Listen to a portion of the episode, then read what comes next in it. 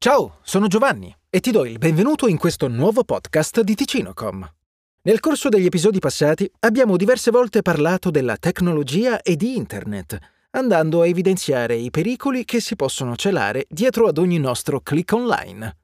Ma oggi vorrei portarti in un nuovo viaggio, analizzando in che modo ogni persona interpreti il pericolo in modo diverso, di come le statistiche siano diventate un mantra online e di come queste non rappresentino la nostra realtà. So che questo è un argomento meno diretto del solito, ma non temere. Vedremo insieme alcuni esempi di come la percezione delle percentuali e delle statistiche venga manipolata dalla nostra mente. Per fare questo vorrei cominciare con il porti una domanda. Hai qualche fobia? Qualche paura più o meno irrazionale che condiziona la tua vita? Quando si parla di paura, il rischio è sempre quello di toccare dei nervi scoperti. Alcune paure sono più logiche, altre più irrazionali.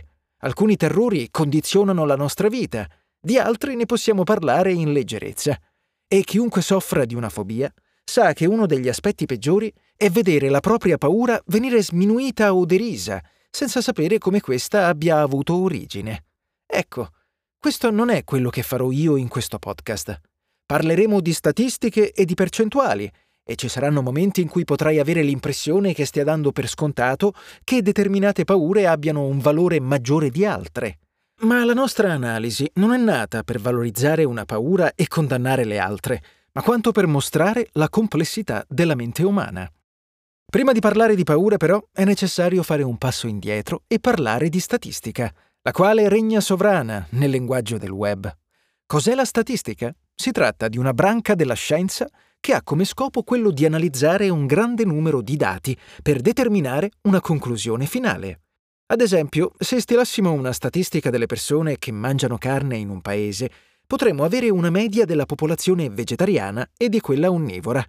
Naturalmente non è un metodo estremamente funzionale e la sua efficacia varia sia in base alla grandezza del campione preso in esame, sia in base alla varietà di caratteristiche che hanno le persone coinvolte nel campione. Ti faccio un esempio di questi due elementi. Se volessimo stabilire quante persone sono vegetariane e quante sono onnivore, se prendessimo solo due individui come campione di analisi, il risultato sarebbe falsato. Infatti, se entrambe le persone sono vegetariane, avremmo un 100% di utenti che scelgono questa dieta, il quale non è rispecchiato dalla realtà in cui viviamo. Così come il contrario. Se però il nostro campione comprende un numero abbastanza ampio di individui, allora la percentuale sarà più vicina alla realtà. Per quanto riguarda la varietà delle persone, il campione deve rispecchiare il più possibile la varietà sociale e culturale di ciò che stiamo cercando di stimare.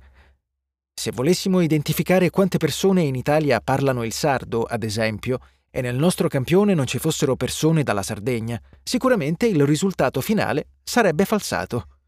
Proprio questi due fattori, che non sempre vengono rispettati nelle statistiche che si trovano online, hanno gettato discredito su questa branca della scienza.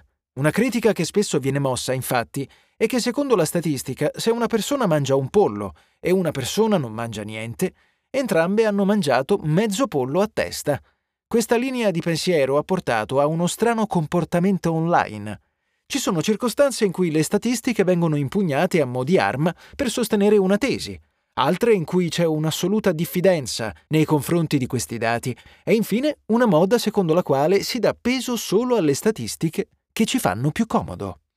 Ti voglio fare un esempio classico che è facile trovare online. Sai qual è la percentuale di persone che viene uccisa da squali ogni anno?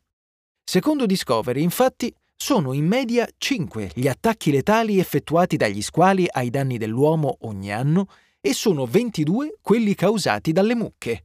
Per questo online si è diffusa la teoria che sia più pericolosa una mucca rispetto a uno squalo.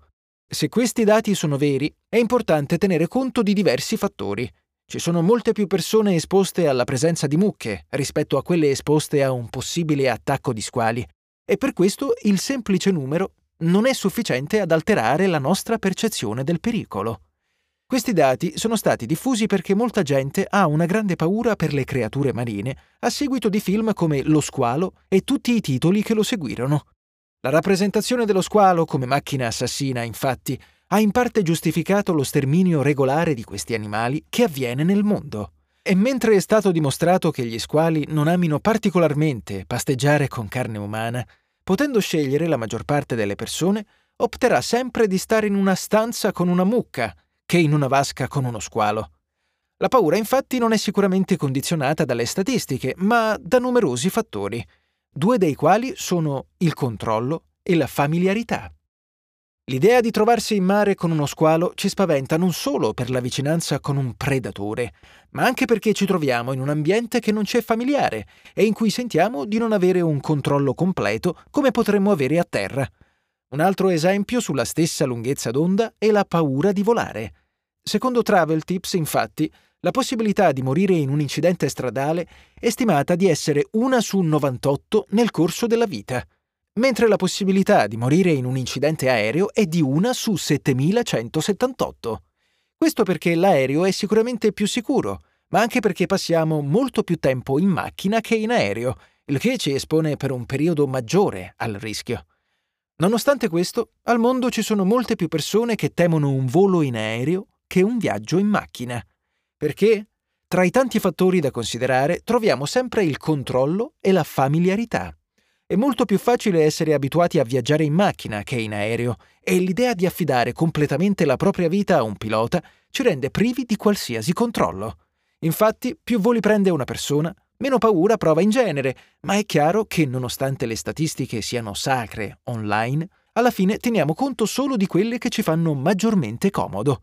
Un esempio concreto sono le persone che avvertono gli altri che un particolare tipo di alimentazione o stile di vita può aumentare il rischio di cancro. Nel loro tentativo di sensibilizzare chi gli sta vicino, spesso si avvalgono di statistiche a sostegno delle loro tesi. Tutto giustissimo, ma è necessario tenere conto anche degli altri fattori di rischio per eventuali malattie tumorali, come l'esposizione al sole, Nonostante la prevenzione al melanoma suggerisca di non esporsi al sole senza protezione, ci sono tantissime persone che ogni anno vanno al mare senza la benché minima paura. Secondo cancer.net si stima che 7.000 persone moriranno per cancro alla pelle quest'anno, eppure di fronte alla scelta di stare in una vasca con uno squalo o sdraiati sopra un lettino, la scelta appare logica. Questo podcast non vuole convincerti a fare il bagno con gli squali, nonostante possa sembrare il contrario, ma vuole puntare il dito contro il curioso rapporto che hanno le persone con le statistiche. Queste possono condizionarci pesantemente la vita, causarci un attacco di panico o convincerci ad adottare uno stile di vita che non ci piace, ma che è sostenuto da un'analisi fatta chissà dove. È bene fare attenzione a quali dati leggiamo online e capire da dove essi arrivino.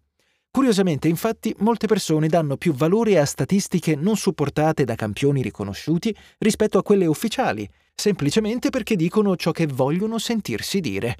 Esiste un detto, quando si chiede un'opinione a un amico, non lo facciamo per prendere una scelta, ma perché abbiamo già preso una scelta e vogliamo che essa venga convalidata. Ecco, la statistica è l'amica che ci dà sempre ragione su quello che pensiamo e riteniamo vero. D'altronde basta trovare quella che cerchiamo e ignorare tutte le altre. Il nostro consiglio è questo, quindi. Non prendere tutte le statistiche per oro colato, non fermarti alla prima e cerca di valorizzare quelle che possono migliorare la tua vita, piuttosto che quelle che possono infonderci paura e ansia. Ti faccio un esempio concreto per concludere questa analisi. Secondo Medical News Today, in America il 50% delle donne e il 33% degli uomini sviluppa un tumore nel corso della propria vita. Questa statistica non deve quindi farci vivere nell'ansia o la rassegnazione, ma ci deve spingere a informarci su quale forme tumorali siano le più diffuse e quali siano i modi migliori per fare prevenzione. Il tutto per vivere una vita più sana e migliore. Le statistiche, come sempre, sono uno strumento e possono essere usate nel male e nel bene. Sei tu a determinare come usare ciò che ti viene dato. Ti ringrazio per aver seguito questo podcast diverso dal solito, ma quanto mai importante. Ti invito a seguire la sezione community sul sito ticino.com in cui troverai tutti gli appuntamenti settimanali con la nostra produzione di contenuti. A presto!